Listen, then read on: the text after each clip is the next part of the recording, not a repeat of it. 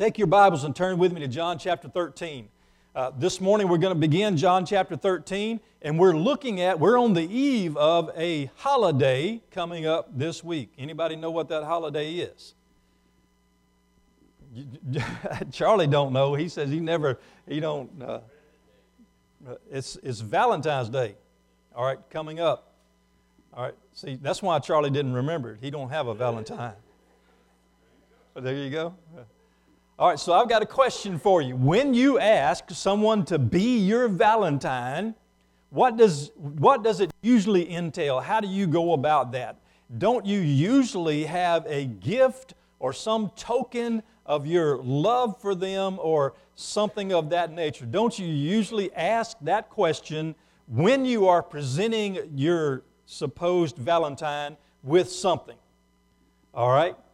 Bridget used to like chocolate. Now, she, she still likes chocolate, just not as much as she used to. Um, so, okay.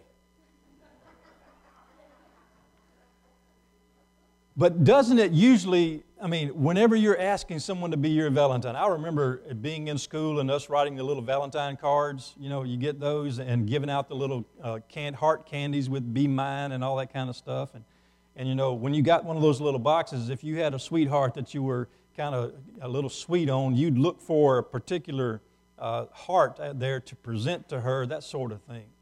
What we're talking about this morning is the author of love. And as we look at the author of love, what we're going to see is love is an action. Uh, specifically in this passage of Scripture, love in action.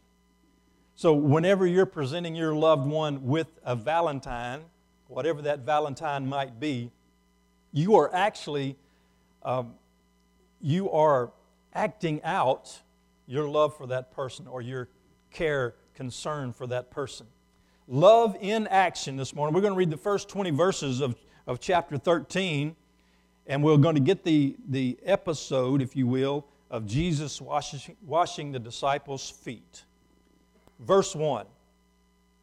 Now, before the feast of the Passover, when Jesus knew that his hour had come, that he should depart from this world to the Father, having loved his own who were in the world, he loved them to the end. And supper being ended, the devil having already put it into the heart of Judas Iscariot, Simon's son, to betray him, Jesus, knowing that the Father had given all things into his hands, and that he had come from God and was going to God, rose from supper and laid aside his garment, took a towel and girded himself.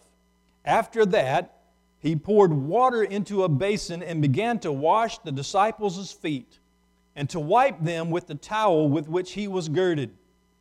Then he came to Simon Peter, and Peter said to him, Lord, are you washing, are you washing my feet? Jesus answered and said to him, What I am doing now you do not understand, but you will know after this. Peter said to him, You shall never wash my feet. Jesus answered him, If I do not wash you, you have no part with me. Simon Peter said to him, Lord, not my feet only, but also my hands and my head. Jesus said to him, He who is bathed needs only to wash his feet, but is completely clean. And you are clean, but not all of you. For he knew who would betray him. Therefore he said, You are not all clean. So when he had washed their feet, taken his garments, and sat down again, he said to them, Do you know what I have done to you?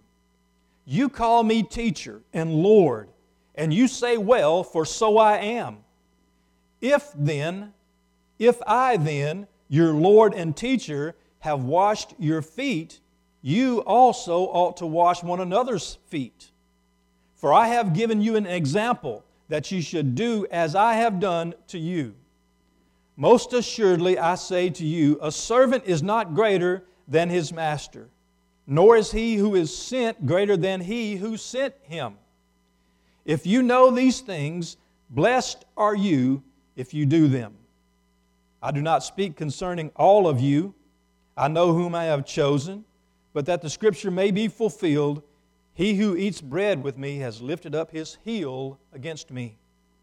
Now I tell you before it comes that when it does come to pass, you may believe that I am he. Most assuredly, I say to you, he who receives whomever I send receives me, and he who receives me receives him who sent me. This morning, love in action. Let's pray together, please. Father, we do bow before you and we, we long to be with you. Thank you for this time where we gather together with brothers and sisters in Christ and, and seek your will and your way, worshiping you and praising you. Thank you for this, this day of worship that you've given us. Help us not to turn away from you, Father. Help us to hear you. Help us to follow you. Help us to do everything it is that you desire of us as we completely commit our way to you. God, we, we ask for you to speak to us today and give us the wherewithal, the knowledge, the wisdom to follow you completely. Thank you, Lord. In Jesus' name, amen. Amen. So, love in action this morning. Now, as we begin, uh, if you got one of the sermon outlines, you probably realize there's a lot of blanks on it, right? There's usually only about three, but I decided to go ahead and, and do the whole outline with blanks this morning so that, uh, because each one of these things that we're going to talk about is, is very important. The first three verses are about what Jesus knew, what he knew. Look what it says in verse 1. Now, before the feast of the Passover, when Jesus knew that his hour had come, that he should depart from this world to the Father. You see, the first thing that he knew about was that it was his time. He understood by the Father's will that it was time for him to be sacrificed for our sins, go to the cross, to die for us, and then on the third day be resurrected and go back to the Father 40 days after. You see, he knew that it was that time. Understand the knowledge of Almighty God. You see, God knows everything. Jesus, God the Son, knows everything. Even while he was here on earth, you see, he was fully man, fully God. He knew what was going to happen. That allowed him to be able to tell his disciples what was going to happen ahead of time. And the more we dig into the scriptures, the more we read the words of the Lord Jesus, the more we realize that he had this all along. He knew exactly what was happening, what was going on, and he knew step by step where he was supposed to be in God's will for him. And he accomplished it perfectly. He knew exactly what was going on, and he knew that this was his last Passover with his disciples. He told them about that. He knew that his time had come. And the scripture says, having loved his own who were in the world, he loved them to the end. And supper being ended, the devil, having already put it into the heart of Judas Iscariot, Simon's son, to betray him. Jesus also knew his betrayer. Jesus knew from the very beginning when he met Judas, he knew what Judas was going to do, and yet he still called him to be one of his disciples. He called him knowing how it was going to end. He called him knowing that he would be the one that car- to carry the money bag, that he would be the one to take money from the, the priests, the, the Pharisees, and to, he would be the one to betray Jesus in the garden, leading to Jesus' beating, his arrest, his beating, his crucifixion, his death. And Jesus still loved him enough to call him and give him the opportunity to say no to evil. You see, so many people, there's so many people out there that, that think that Jesus will not give them a chance or that God, uh, they have gone too far away from God's love for, for God to forgive them. That's not so. Even Judas had the opportunity to turn to God. Jesus knew that it was his time. He knew about his betrayer. Look at verse 11. For he knew who betray him. Therefore, he says, Not, uh, or you are not all clean. Speaking to his disciples and Judas in their presence, he says, Not every one of you is saved. Not every one of you is a true believer. Not every one of you is on my team. Child of God. Then, verse 18 I do not speak concerning all of you. I know whom I have chosen, but that the scripture may be fulfilled He who eats bread with me has lifted up his heel against me. You see, it was foretold. It was foretold by the prophets that Jesus would be betrayed by one of his followers that ate with him regularly. Jesus knew who it was, Jesus knew it was going to happen, and he still loved Judas enough to give him the opportunity to repent and turn to him. And by the way, there's no God Himself is love. God will never stop loving you. Never stop loving you. But unless you return His love, He will love you while you are separated from Him for all eternity. He loves you enough to allow you the choice to choose Him, just like He did Judas. And if you choose Him, then He allows you to become an heir of the kingdom, a son of God. You get to, to be a part of His kingdom, to rule and reign with the Lord Jesus Christ. But if not, He honors your choice and still loves you. So Jesus knew that it was His time. He knew His betrayer, and also He knew, verse 3, his position or who he was. Jesus, knowing that the Father had given all things into his hands and that he had come from God and was going to God. Jesus knew who he was. He knew what his mission was. He knew what he was supposed to accomplish. He knew all of those things, and he followed God completely, perfectly the whole way.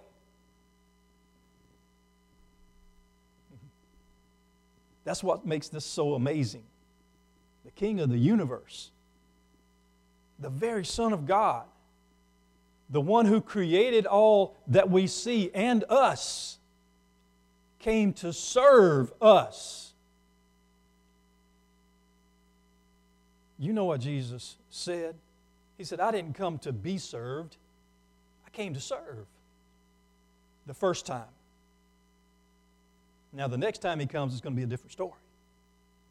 The first time he came as a servant, the next time he comes as Lord of all.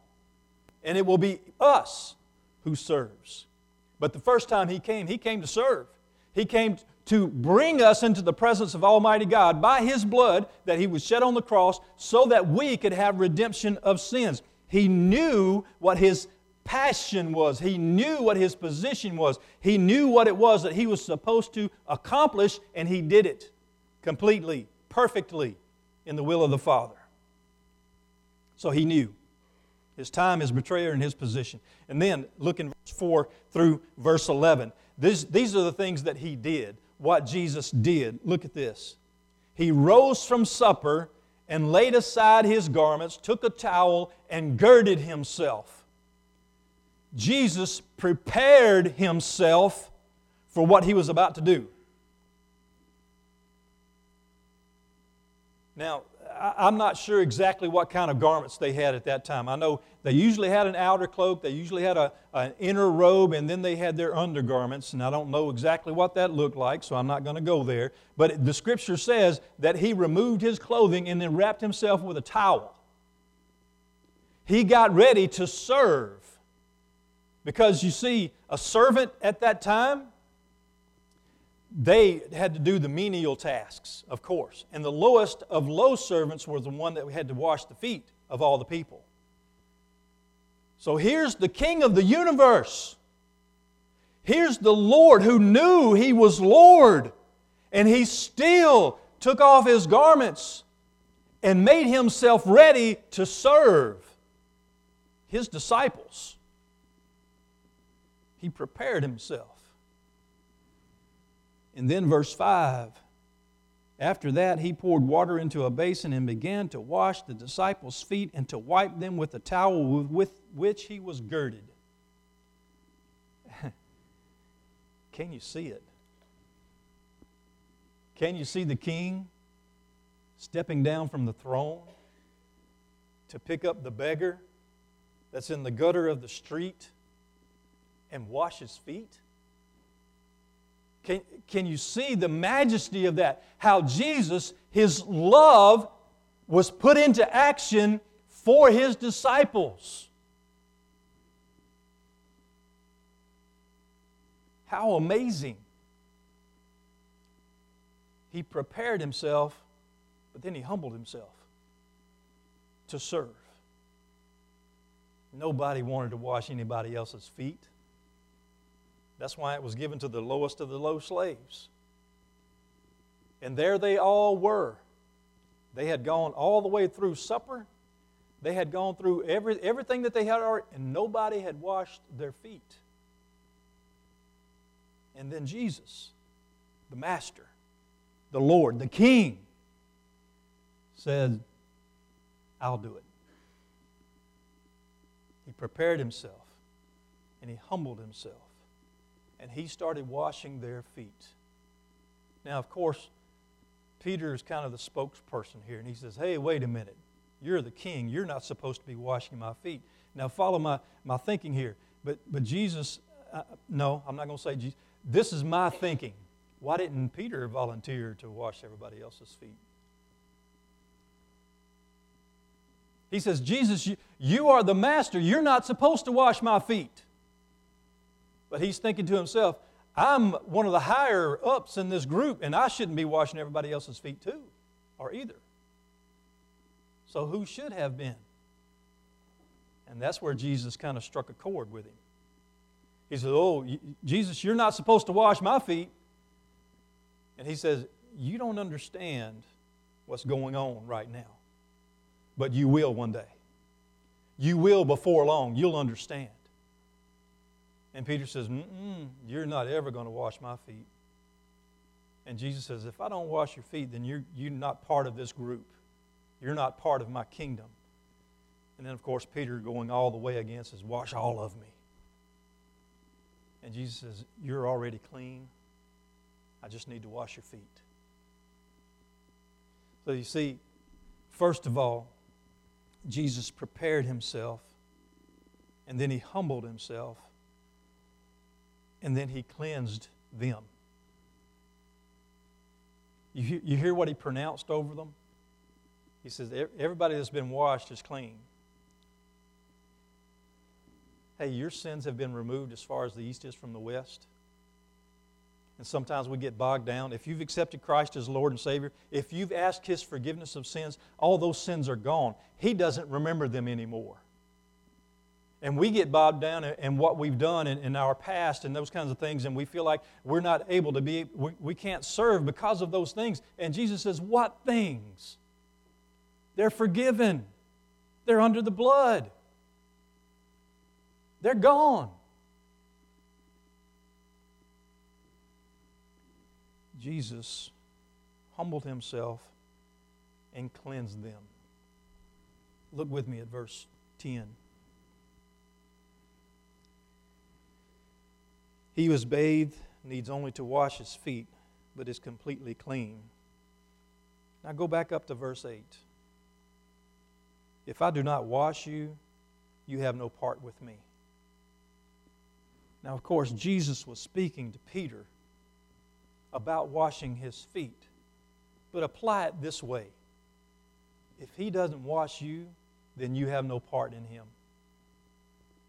If you don't accept his sacrifice. If you don't accept his cleansing, if you don't ask him to forgive you, then you have no part with him.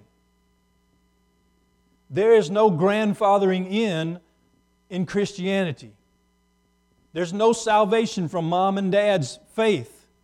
It's you and you alone that will stand before God and answer for you. And Jesus says clearly here if you don't accept what's given to you, if you don't accept what I've done for you, then you're on your own. You have no part in me, and I have no part in you. As a matter of fact, the scripture says he will say at that point, uh, whenever he comes again, whenever that person stands before the Lord Jesus Christ, depart from me, for I never knew you. Are you willing to take that risk? Are you willing to, to like Peter, say, No, you, you're not going to wash my feet? Or, No, Jesus, I don't need your forgiveness of sins. I'm good on my own. You see, what Jesus will say is, You have no part with me. I remember the, the parable that Jesus spoke about the, the ten virgins there was five that were ready to go with the bridegroom into the, the wedding feast and there were five who were not ready and they went back and tried to make ready and then they came and knocked on the door and they says look let us in it's us and he said i don't know you if i had known you you'd have been in here with us you see jesus gives you the opportunity he gives you the chance to accept him as lord and savior but He's not going to forcefully wash your feet. He's going to ask for permission to do it. You let Him in. Then He cleanses you completely. You ask Him to forgive you. You accept His sacrifice, and then He comes in and takes everything away all the sin, all the unrighteousness, all the unholiness. He removes all of those things and He casts them away from you as far as the east is from the west. And then he looks at you, redeemed, holy, perfect, righteous in the sight of Almighty God, and says, That's my child.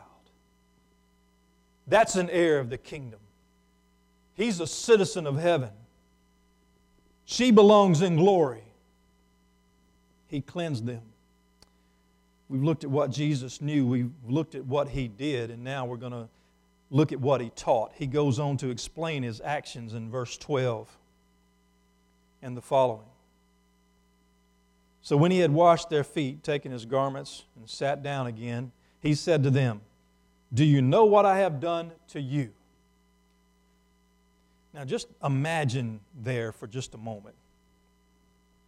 You're sitting in this, this upper room with the Lord Jesus, and you've gone through the Passover festival, the, the feast, the, the meal that you were supposed to go through, and you followed all the directions completely. And then Jesus has passed the cup again, and he passed the bread again, and said, This is my body broken for you. This is my blood that's poured out for you. And I'll never do this again until we get into the kingdom of heaven. And then he starts, he gets up and he washes your feet. And then he sits back down and says, Let me tell you why I did it. Let me show you the purpose of this. And he goes on and says this If I then, I'm sorry, verse 13, you call me teacher and Lord, and you say, Well, for so I am. The first thing that Jesus goes and establishes, he says, He is Lord. He says, You call me Master, Lord. You call me teacher and Lord. And he says, And you're right, I am. Now they knew that. They knew that he had claimed to be the Messiah, not claimed to be, but was, and proven to them that he was the Messiah. And he says to them again, I am. So he lets them know he's Lord. And the Lord of all had just washed their feet. They were still damp. He says, You call me Lord, and you're right. And by the way, He wants you to call Him Lord also. See, what we've been studying in our marriage Bible study on Saturday nights is that we're in a covenant with God and our marriage has a purpose, a, a God purpose, and that if we're not in that covenant, then we don't belong to Him. Same thing with our salvation. If we're not in a covenant with God, then we don't have salvation. The covenant is simply this we accept God as who He is and what He's done for us, and we belong to Him. That's the terms of the covenant. We don't rule ourselves. We don't make up our own rules. It's one of the things that we said last night. We don't make up our own rules for salvation. God has made the rule, and if we don't accept that, then we don't have salvation. And the first thing is that Jesus is Lord, Master, Commander, King. If He's not Lord of your life, then He's not your Savior. Because He's not going to be your Savior unless He is Lord. And what that means is you say, Jesus, I'm yours. I want to follow you. I want to serve you. If I do things my way, I'm going to mess it up. Matter of fact, I have already done that. I've sinned and fallen short of the glory of God, and the wages of sin is death. But you, God, have demonstrated your love for me, and that while I was still a sinner, Christ died for me. And then accept Christ as Lord, Savior, and say, I'm yours. He is Lord and the next part in verse 14 through 16, he says this If I then, your Lord and teacher, have washed your feet, you also ought to wash one another's feet. For I have given you an example that you should do as I have done to you. Most assuredly, I say to you, a servant is not greater than his master, nor is he who is sent greater than he who sent him. If you know these things, blessed are you if you do them. Jesus says, You are the servants. I'm the master, you are the servants. Who are we? We are his slaves. If you go back and, and really uh, interpret that word servants, if you reinterpret it, because it was kind of softened up back in the years when there was slavery and nobody liked the word slavery, we still don't like it. But what that word actually means is that we are God's slaves, owned by Him, property of Him, commanded by Him, and should be completely obedient to Him. First of all, He said that He is Lord and that we are His servants. And the next thing that he makes sure that we understand is that we are blessed through obedience. He said, If you know these things, blessed are you if you do them. Here's what he said Hey, you saw what I have just done. I sat aside myself. I sat aside my authority. I know who I am, but I put that aside and I served you. I did what was necessary, what needed to be done, what nobody else was willing to do. I did that, and now I want you to understand that you're supposed to do the same thing to one another. Serve your brothers and sisters. If nobody's willing to do it, step up and say, Here I am. God, send me. Allow me to serve there. I hate cleaning toilets. That came out of nowhere, didn't it? I hate it. I hate it. But if it needs to be done, it needs to be done. Now, I may put gloves on, I may put a mask on, I may, you know, look like a hazmat suit but I get in there and, and do it if I have to, if, if, if it needs to be done, and I know that the Lord's saying, All right, it's your turn. Or Bridget says it, you know, the Lord or Bridget, one of the two. I shouldn't, I'm sorry. But my point is, whatever needs to be done, we're here to do it. We are His servants. And sometimes we want to argue with God like Moses. Hey, wait a minute, I'm not the one to do that. And God says, oh, yeah, I called you for this. It's your job. Who are we to argue with God? We are His servants and we are blessed through obedience. Have you ever been blessed because you cleaned a toilet?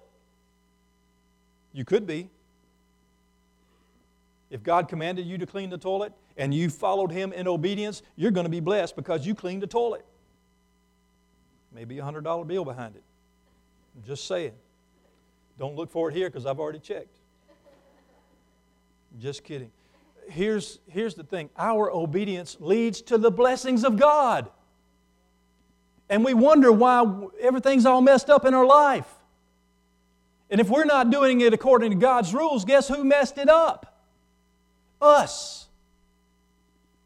When we follow God, when we do it His way, when we are obedient, His blessings follow that obedience. Now, it's not going to be perfect because we're never satisfied. We think it's got to be better all the time. But according to God's will and His way, He will lead us into blessings. Jesus taught that He is Lord. Jesus taught that we are His servants. Jesus taught that we are blessed through obedience to Him. Now, getting back to love in action, Jesus set aside His authority and served. We have no authority, none, because we're servants, we're slaves. Our only mission, our only duty, our only calling is to be obedient.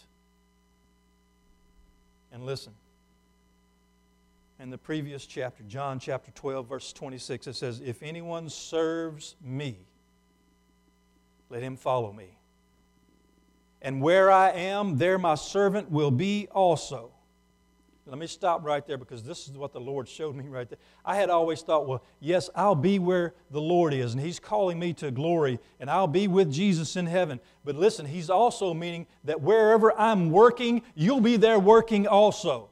Wherever I am serving, you'll be there serving also. Because when you follow the Lord Jesus Christ, He leads you into service just like He did, taking His robes off, preparing Himself and humbling himself to do what needs to be done. And that's where we join him now and one day in glory. And he closes it out If anyone serves me, him my Father will honor. You see, that's the obedience blessings part. When you obey God, God honors you.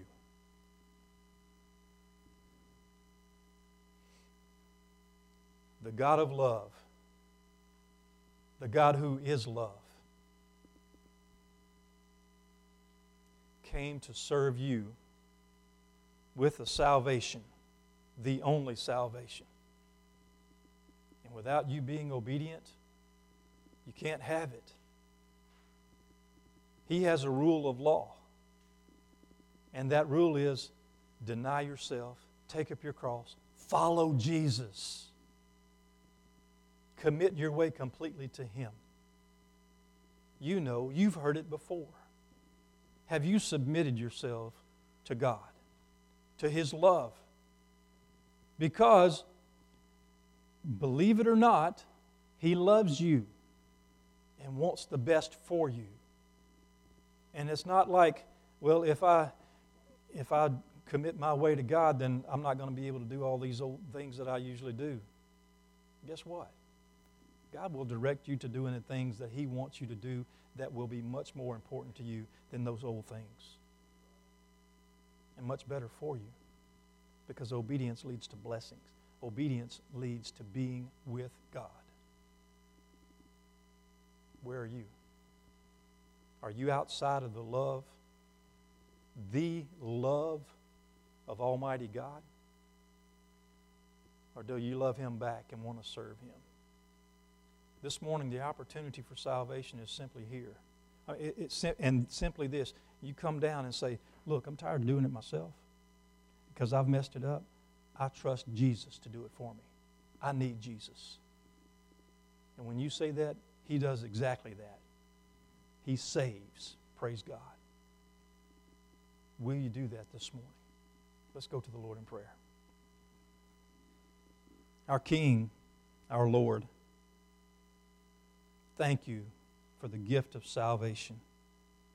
Thank you for the opportunity at obedience. Thank you for the blessings of serving.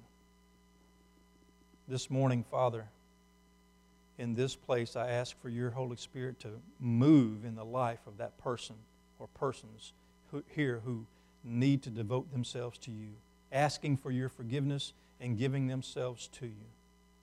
Father, you know who they are. You've already spoken to them. You've already told them in, in their heart that it's them that's been that you've been uh, preparing this message for. So, Lord, right now, I ask that you prepare them to come forward and say, I need Jesus. This is your time. This is your invitation. You accomplish in it what you desire, Lord. In Jesus' name, amen.